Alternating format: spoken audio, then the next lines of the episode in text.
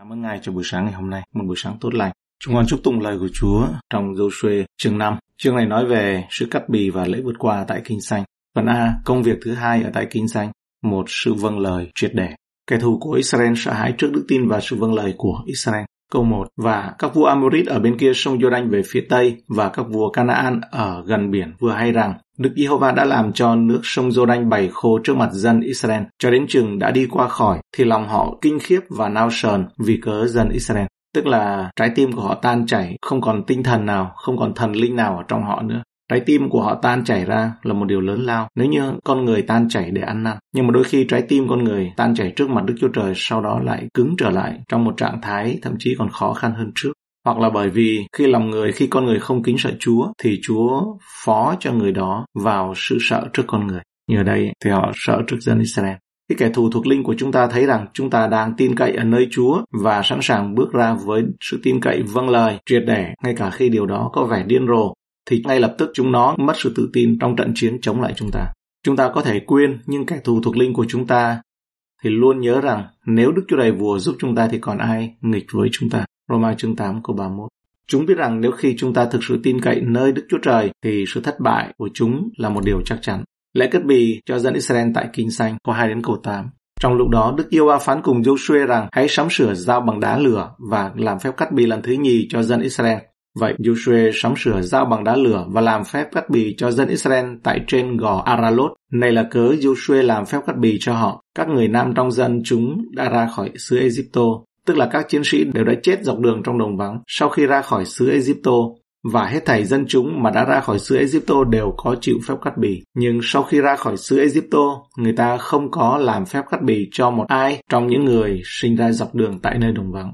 Vì dân Israel đã đi trong đồng vắng 40 năm cho đến chừng cả dân sự đã bị chết hết, tức là những chiến sĩ đã ra khỏi xứ Egypto mà không vâng theo tiếng của Đức Giê-hô-va. Đức Giê-hô-va có thể cùng chúng rằng sẽ chẳng cho họ thấy xứ mà Đức Giê-hô-va đã thề cùng tổ phụ họ ban cho chúng ta, tức là xứ đượm sữa và mật. Và Ngài đã giấy lên con cháu của họ mà thế vào chỗ. Ấy là con cháu này mà Joshua làm phép cắt bì cho, vì chúng nó không có chịu phép cắt bì dọc đường. Khi người ta làm phép cắt bì cho hết thảy dân sự xong rồi, thì họ ở lại chỗ mình trong trại quân cho đến chừng nào lành. Ở trong câu 2 nói hãy sắp sửa dao bằng đá lửa và làm phép cắt bì lần thứ nhì cho dân Israel. Rõ ràng trong 40 năm chờ đợi trong đồng vắng, không một người con trai nào sinh ra trong thời gian đó được cắt bì. Bây giờ Đức Chúa Trời truyền lệnh rằng điều này phải được thực hiện. Joshua nói rõ lý do tại sao có thế hệ mới sinh ra trong đồng vắng vì thế hệ cũ không vâng theo tiếng của Đức Giê-hô-va và không lấy đức tin mà nhận lời hứa về xứ đượm sữa và mật. Ngài đã dấy lên con cháu của họ mà thế vào chỗ cho thế hệ cũ vô tín. Công việc của Đức Chúa Trời sẽ tiếp tục, nhưng những người không tin Đức Chúa Trời sẽ không tham gia vào việc đó. Nó thể hiện sự tương phản. Thế hệ mới không được cắt bì, thế hệ cũ thì có được cắt bì. Như trong câu 5 thì nói, và tất cả dân chúng đã ra khỏi xứ Egypto đều có chịu cắt bì. Và cũng ghi chú thêm ở đây là môi xe thì phải làm cắt bì cho con trai của mình trước khi theo mạng lệnh Chúa ông cùng vợ con trở về xứ Egypto. Và trong cái việc vì không cắt bì mà ông đã suýt chết về việc này là Chúa gây dựng những người này không cất bì là để dường như là làm cho sạch hoàn toàn khỏi cái men tôn giáo. Ấy là con cháu này mà Joshua làm phép cắt bì cho. Việc cắt bì luôn luôn là một hành động dâng mình mạnh mẽ cho Đức Chúa Trời. Trong đó một người Israel nói rằng tôi không giống các dân khác. Tôi lắng nghe Chúa và làm những gì Ngài nói tôi nên làm. Họ đã bước ra trong sự vâng lời trung thành và xác định mình là một trong những người của Chúa. Họ đang từ bỏ xác thịt và thế gian, đang chết cho chính mình và sống cho Chúa. Trong câu 8, khi người ta làm phép cắt bì cho hết thảy dân sự xong rồi thì họ ở lại chỗ mình trong trại quân cho đến trường nào lành. Từ góc nhìn quân sự thì đây rõ ràng là một vụ tự sát thì đúng hơn. Tất cả những người đàn ông và trong độ tuổi chiến đấu đều hoàn toàn bị tổn thương và không thể chiến đấu ở trong khoảng thời gian vài ngày cho đến khi họ được chữa lành. Chúng ta nhớ trong sáng thế ký chương 34, câu 24 đến 25, có nói về việc Simeon và Levi đã giết tất cả những người đàn ông trong một thành phố vừa khi họ bị lừa, cắt bì. Trong khi những người đàn ông không thể chiến đấu đúng nghĩa thì họ đã bị giết để vì sự báo thù. Bởi vì hoàng tử của thành đó đã cưỡng hiếp Dina, em gái của Simon và Levi. Đây có thể lắm là số phận của Israel trong Joshua chương năm này. Vì vậy Israel không chỉ vượt qua sông Jordan tại một địa điểm không mong muốn về mặt quân sự. Ở ngày trước thành Jericho tiền đồn quân sự mạnh nhất của người Canaan. Họ còn mất khả năng tham chiến ở trong trận này nữa trong nhiều ngày. Tại sao họ không làm trước khi vượt sông? Họ làm điều này vì Chúa truyền cho họ làm và họ tin cậy Đức Chúa Trời. Đây là sự chỉ dẫn của Chúa và thay vì sự khôn ngoan của họ. Họ được đặt vào nơi mà họ không thể tin cậy và điều gì chỉ một mình Chúa, một nơi khó khăn nhưng là một nơi tốt cho họ trong sự vâng lời. Sự vâng lời tốt hơn sự an toàn của con người. Đức Chúa Trời chỉ yêu cầu họ cắt bì sau khi Ngài đã cho họ thấy sự vĩ đại của Ngài qua việc vượt sông Giô-đanh. Khi nhớ tất cả những điều quyền năng của Đức Chúa Trời đã làm trong đời sống của chúng ta, chúng ta hãy sẵn sàng tin cậy Ngài với một sự vâng phục triệt để. Ở chỗ này chúng ta có thể biết được rằng khi đã biết được đi theo Ngài, gần Ngài thì dầu hiểu hay không hiểu thì cũng vâng lời Ngài. Đây chúng ta có thể áp dụng câu này được. Chúa muốn chúng ta nhận biết Chúa, được biết về Ngài, nắm tay Chúa và đeo theo Chúa thì dầu hiểu hay không hiểu cũng vâng lời Ngài. Đức Chúa Trời lăn đi sự sỉ nhục cho họ. Câu 9. Nó có hiệu quả. Nó có hiệu quả là Chúa lăn sự sỉ nhục cho họ trong câu 9. Bây giờ Đức Giê-va phán cùng Joshua rằng Ngày nay ta đã cất khỏi các ngươi sự xấu hổ của Egypto, của xứ Egypto, nên người ta gọi chỗ ấy là kinh danh. Kinh danh có nghĩa là lăn tròn cho đến ngày nay. Sự khiển trách nào, sự nhục nhã nào, đó là sự xấu hổ của họ từ Ai Cập, sự xấu hổ của chế độ nô lệ xuống cấp của họ. Và cha ông của họ tại Ai Cập thì cắt bì, cắt bì bên ngoài, có nghĩa là theo đạo mà không có Chúa. Đấy. Đức Chúa Trời đã gọi dân Israel đến một nơi mà họ thấy mình như đang ở trong Ngài. Nhà đức tin họ có thể thấy mình là một dân tộc vâng lời, đáng tin cậy và không còn coi mình như nô lệ và trói buộc nữa. Tất nhiên đây cũng là công việc mà Đức Chúa Trời muốn làm trong chúng ta, loại bỏ sự ô nhục, sự xấu hổ về tội lỗi và sự nổi loạn trước đây của chúng ta. Và nhìn thấy chúng ta ở trong Chúa Giêsu thật sự là chính mình. Làm thế nào mà sự sỉ nhục được lăn đi? Bằng sự tin tưởng và sự vâng lời triệt để của họ đối với Đức Chúa Trời, đó là cách lăn đi. Bằng cách thực hiện hành động cụ thể mà Ngài đã bảo họ, đó là sự cắt bì, dấu hiệu đức tin bên ngoài, giống như khi chúng ta bắp tem, dấu hiệu bên ngoài của một đức tin bên trong. Phần B, công việc thứ ba tại kinh doanh, sự cứu chuộc được ghi nhớ. Lễ vượt qua được cử hành, nhìn lại sự cứu chuộc của họ ra khỏi xứ Ai Cập. Câu 10 đến câu 11. Dân Israel đóng trại tại kinh doanh trong đồng vắng Jericho và giữ lễ vượt qua nhằm ngày 14 tháng này vào lối chiều tối. Ngày sau lễ vượt qua, tránh ngày đó, dân sẽ ăn thổ sản của xứ, bánh không men và hột ra. Và dự lễ vượt qua, bản thân lễ vượt qua ban đầu không bao giờ có thể được lặp lại, nhưng có sức mạnh trong việc tưởng nhớ nó. Họ phải luôn sống khi nhớ rằng họ là một dân tộc được giải cứu và ghi nhớ công việc giải cứu của Đức Chúa Trời. Cũng vậy, chúng ta phải thường xuyên tưởng nhớ đến sự cứu chuộc của chúng ta tại đồi cô cô tha và sống cuộc đời của chúng ta dưới bóng của thập tự giá.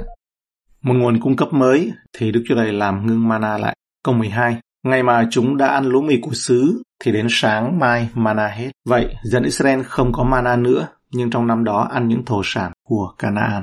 Rồi mana không còn vào ngày hôm sau khi họ đã ăn các sản vật của đất. Khi dân chúng có thể tự cung cấp cho mình những sản vật phong phú của Canaan thì Đức Chúa Trời đã dừng mana lại. Ngài không muốn họ trở nên lười biếng nhưng để tham gia vào mối quan hệ hợp tác và tin cậy với Ngài. Bạn phải tin cậy Chúa mang mana đến mỗi ngày nhưng bạn cũng phải tin cậy Ngài cung cấp cho bạn thông qua các phương tiện khác. Trong năm đó những thổ sản, họ ăn những thổ sản của Canaan. Đức Chúa Trời luôn chu cấp nhưng Ngài hoàn toàn tự do thay đổi nguồn cung cấp của Ngài theo hoàn cảnh. Chúng ta cần tin cậy ở nơi Ngài, không phải là theo cách Ngài cung ứng, mà là tin cậy vào Ngài, nếu không chúng ta sẽ vấp ngã khi hoàn cảnh thay đổi. Thành phố kinh doanh đã trở thành đầu tàu và là nơi đóng quân cho dân Israel trong cuộc chinh phục Canaan của họ. Họ thường trở lại đó sau trận chiến và ghi nhớ và tìm thấy sức mạnh khi tưởng nhớ đến những hòn đá kỷ niệm họ lấy từ dưới sông Jordan. Về sự vâng lợi của họ và sự cứu chuộc của họ, thật tốt khi có một chỗ như là kinh doanh trong cuộc đời của chúng ta. Ở đây là nơi đầu tiên chúng ta bước vào những lời hứa của Đức Chúa Trời. Được đánh dấu bằng sự cắt bì là lăn cái sự sỉ nhục đi, là một nơi tưởng niệm về sự vâng phục và sự cứu chuộc, là nơi dự lễ vượt qua. Đối với chúng ta, đó là một nơi được cắt bì trong lòng, là một nơi chỗ mà nơi đó chúng ta được sinh ra, được tái sinh, được sinh lại lần thứ hai, nhờ Đức Thánh Linh và nhờ lời của Đức Chúa Trời mà chúng ta đón nhận. Joshua gặp tướng đạo binh, tổng chỉ huy quân đội của Chúa, câu 13 đến câu 15. Xảy khi Joshua ở gần Jericho ngước mắt lên mà nhìn, bèn thấy một người đứng cầm gươm trần đối diện cùng mình. Joshua đi lại người và nói rằng, ngươi là người của chúng ta hay là người của kẻ thù nghịch chúng ta? Người đáp, không, bây giờ ta đến làm tướng đạo binh của Đức Giê-hô-va. Joshua bèn sắp mặt xuống đất lạy và hỏi rằng, Chúa truyền cho tôi tới Chúa điều gì? Tướng đạo binh của Đức Giê-hô-va nói cùng Joshua rằng, hãy lột giày khỏi chân ngươi vì nơi ngươi đứng là thánh. Joshua bèn làm như vậy. Bèn thấy một người đứng cầm gươm trần đối diện cùng mình, với thanh gươm trần trong tay. Joshua mạnh dạn tiếp cận người đàn ông bí ẩn này với một thanh gươm đã được rút ra. Là người chăn dắt dân sự của Đức Chúa Trời, ông có trách nhiệm xem người đàn ông này là bạn hay là thù. Joshua đặt một câu hỏi hợp lý cho người đàn ông ấn tượng này. Ngươi là người của chúng ta hay là người của kẻ thù nghịch chúng ta? Câu trả lời của người đàn ông là tò mò, gần như khó nắm bắt được. Không, không phải là câu trả lời thích hợp cho câu hỏi của Joshua. Theo một nghĩa nào đó thì người đàn ông đang đứng trước đây từ chối trả lời câu hỏi của Joshua bởi vì trả lời có hay là không ấy theo lối hỏi của Joshua thì không phải là câu trả lời phù hợp và nó không phải là câu hỏi quan trọng nhất cần được hỏi vào thời điểm đó. Câu hỏi thực sự không phải là nếu Chúa đứng về phía Joshua hay là có ai đứng về phía mình hay không. Câu hỏi thích hợp là nếu Joshua có đứng về phía Chúa hay không. Và người đó tuyên bố mình là ai. Người này tuyên bố mình là tổng chỉ huy quân đội của Chúa, là tướng đạo binh của Đức Giê-hô-va. Đây chính là Đức Chúa Trời, là người tổng lãnh đạo binh quân sự vĩ đại trên cả Joshua và Joshua không phải là tổng tư lệnh. Chúng ta biết người đang đứng trước Joshua này là Đức Chúa Trời. Mặc dầu danh hiệu tướng đạo binh của Chúa có thể áp dụng cho một thiên sứ, chẳng hạn như là Michel, dựa trên đoạn kinh thánh như ở trong Khải huyền 12 câu 7. Việc Joshua ngã xuống và thờ phượng thì không phù hợp với các thiên sứ, ngoại trừ những thiên sứ sa ngã thì nhận sự thờ phượng như trong sáng thế kỷ 6. Và sau đó, các thần của các dân ấy thì nhận sự thờ phượng, nhưng mà không phải là thần. Nhưng mà thiên sứ thật ấy thì không bao giờ nhận sự thờ phượng như trong Khải huyền chương 22 câu 8 quân đội của Đức Giê-hô-va. Ở đây ám chỉ rằng đây là những đội quân chỉ huy là những đội quân thiên sứ. Đây là những chỉ huy quân đội của thiên sứ của Chúa. Có lẽ rằng đây là lý do vì sao mà họ chịu cắt bì mà không bị tấn công là bởi vì được sự bảo vệ của quân đội của Chúa trong vô hình mà họ không nhìn thấy thôi. Câu 14, Chúa tôi truyền cho tôi tới Chúa điều gì? Ở trong câu tiếng Việt thì không có chữ Chúa tôi, Chúa của tôi, nhưng mà trong bản tiếng Anh thì có Chúa của tôi. Nhưng trên hết mọi sự thì mạng lệnh cởi giày, nói ý nghĩa đó là con người Chúng ta là đang sống trong một thế giới dơ bẩn.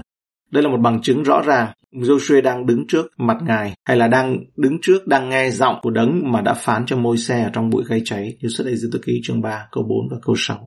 Và ông sắp mặt xuống đất, thở lại.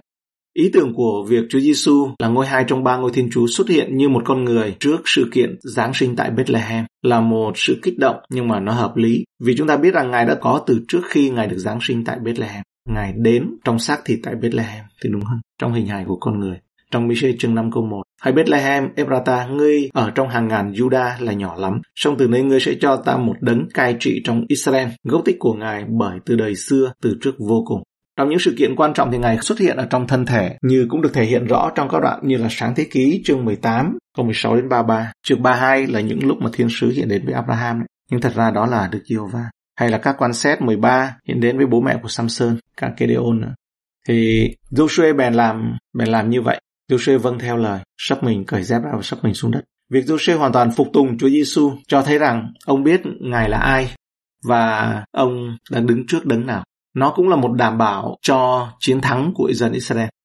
Ở đây mình là đứng đầu trong đội quân Israel, nhưng mà Chúa là đấng mà ông nhìn thấy tướng đạo binh ấy, mới thật sự đó là tướng lĩnh của ông. Ông không phải là tướng thật, và đó là một bí quyết. Khi chúng ta theo sau chỉ huy quân đội của Chúa, làm sao chúng ta có thể thua được? Tại sao Chúa Giêsu đến với Israel vào thời điểm chiến lược này? Ngài đã đến để hướng dẫn Joshua trong kế hoạch đánh chiếm Jericho. Joshua sẽ thực hiện một kế hoạch trong chương sau mà khó có thể xảy ra. Nó chỉ có thể được khởi xướng theo lệnh trực tiếp của Đức Chúa Trời. Trên hết, Ngài đã đến để chinh phục Israel. Chinh phục bất cứ thứ gì khác trong đất hứa, họ phải bị Đức Chúa Trời chinh phục hay là đánh ngã. Trong việc Joshua hoàn toàn phục tùng, cho thấy rằng ông đã bị Ngài chinh phục, đã được Ngài chinh phục. Đây là yếu tố còn thiếu trong cuộc sống của nhiều cơ đốc nhân vì không thấy sự đắc thắng của mình.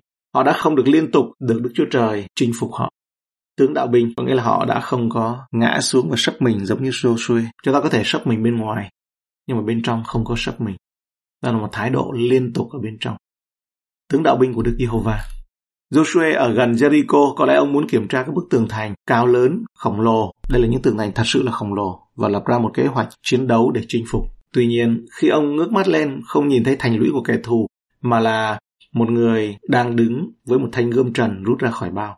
Joshua không bỏ chạy, nhưng dũng cảm đến gần với người đàn ông đó và hỏi người là đến vì dẫn Israel hay là của bên kẻ thù. Người vừa không phải là kẻ thù và không trả lời. Người cũng không chỉ là một chiến binh đứng về phía dân Israel mà người là tướng đạo binh của Đức Giê-hô-va. Joshua biết rằng ông chỉ có thể đứng ở vị trí thứ hai trong trận chiến này mà thôi. Mà đó là một bí quyết. Chúng ta thấy vua David cái bí quyết thành công khi ông thờ phượng Chúa thì ông gọi Ngài là vua tôi, Ngài là vua của tôi. Mà mặc dầu David là vua. Thì Joshua đây ấy là biết mình là đứng ở vị trí thứ hai ở trong một trận chiến này. Chúa là tướng lĩnh. Đó là về quyền năng của Đức Chúa Trời, đó là về việc tướng đạo binh này rút gươm trần, không phải là dân Israel làm điều đó, mà Chúa đã chuẩn bị chiến đấu. Vì thế cho nên họ giàu cắt bì mà được an toàn ấy, chứ không phải là vô cớ đâu. Chúa Giêsu là tướng đạo binh của Đức Giê-hô-va.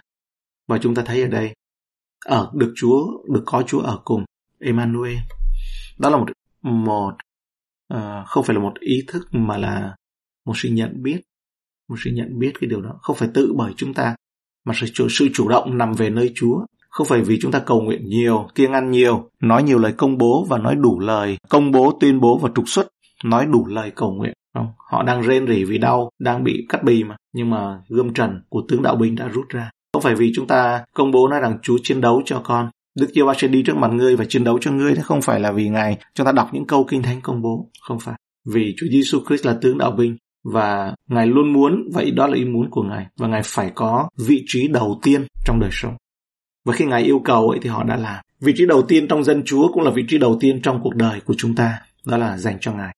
Chỉ khi nào chúng ta mạnh mẽ trong Chúa và trong quyền năng, sức mạnh của Ngài, trong Ephesos chương 6 câu 11 12, thì chúng ta sẽ giống như Joshua mới có được chiến thắng và có thể chống lại các quyền lực thuộc linh. Nếu chúng ta tin tưởng vào sức mạnh của chính mình, chắc chắn sự thất bại đã định trước cho chúng ta. Kiêu ngạo đi trước, thì hố bại hoại đã được đào. Joshua là tôi tớ của Chúa. Sau đó đến bài kiểm tra đầu tiên, đó là sông Jordan. Cuộc hành trình vượt qua sông Jordan với rất nhiều người và với bầy gia súc của họ là một điều rất đặc biệt mà Joshua đề cập đến dân chúng như một phép lạ của Đức Chúa Trời. Joshua trong 3 câu 5. Chúa khích lệ Joshua như trong câu 7 và Joshua đã đưa ra những quyết định cần thiết trong câu 9. Đoạn Kinh Thánh vượt sông Giô-đanh cho chúng ta thấy những ý nghĩa cơ bản đối với người tin Chúa. Chúng ta xem thấy như sau. Trong chương 4 câu 9 là trong chương trước. Nói về những viên đá ở dưới sông đó là lấy những viên đá dưới sông là hình ảnh về sự chết của chúng ta cùng với Đấng Christ. Mọi thứ thuộc về chúng ta đều không có giá trị đối với Đức Chúa Trời. Khi chúng ta đã chết, hình ảnh của lấy những viên đá ở dưới lòng sông. Joshi chương 4 câu 20. Những viên đá ở kinh danh là một lời ghi nhớ nhắc nhở về sự phục sinh của chúng ta cùng với Đấng Christ. Ngài đã giải cứu chúng ta khỏi sự chết và ban cho chúng ta sự sống mới như đã được Đức Thiên Linh làm chứng.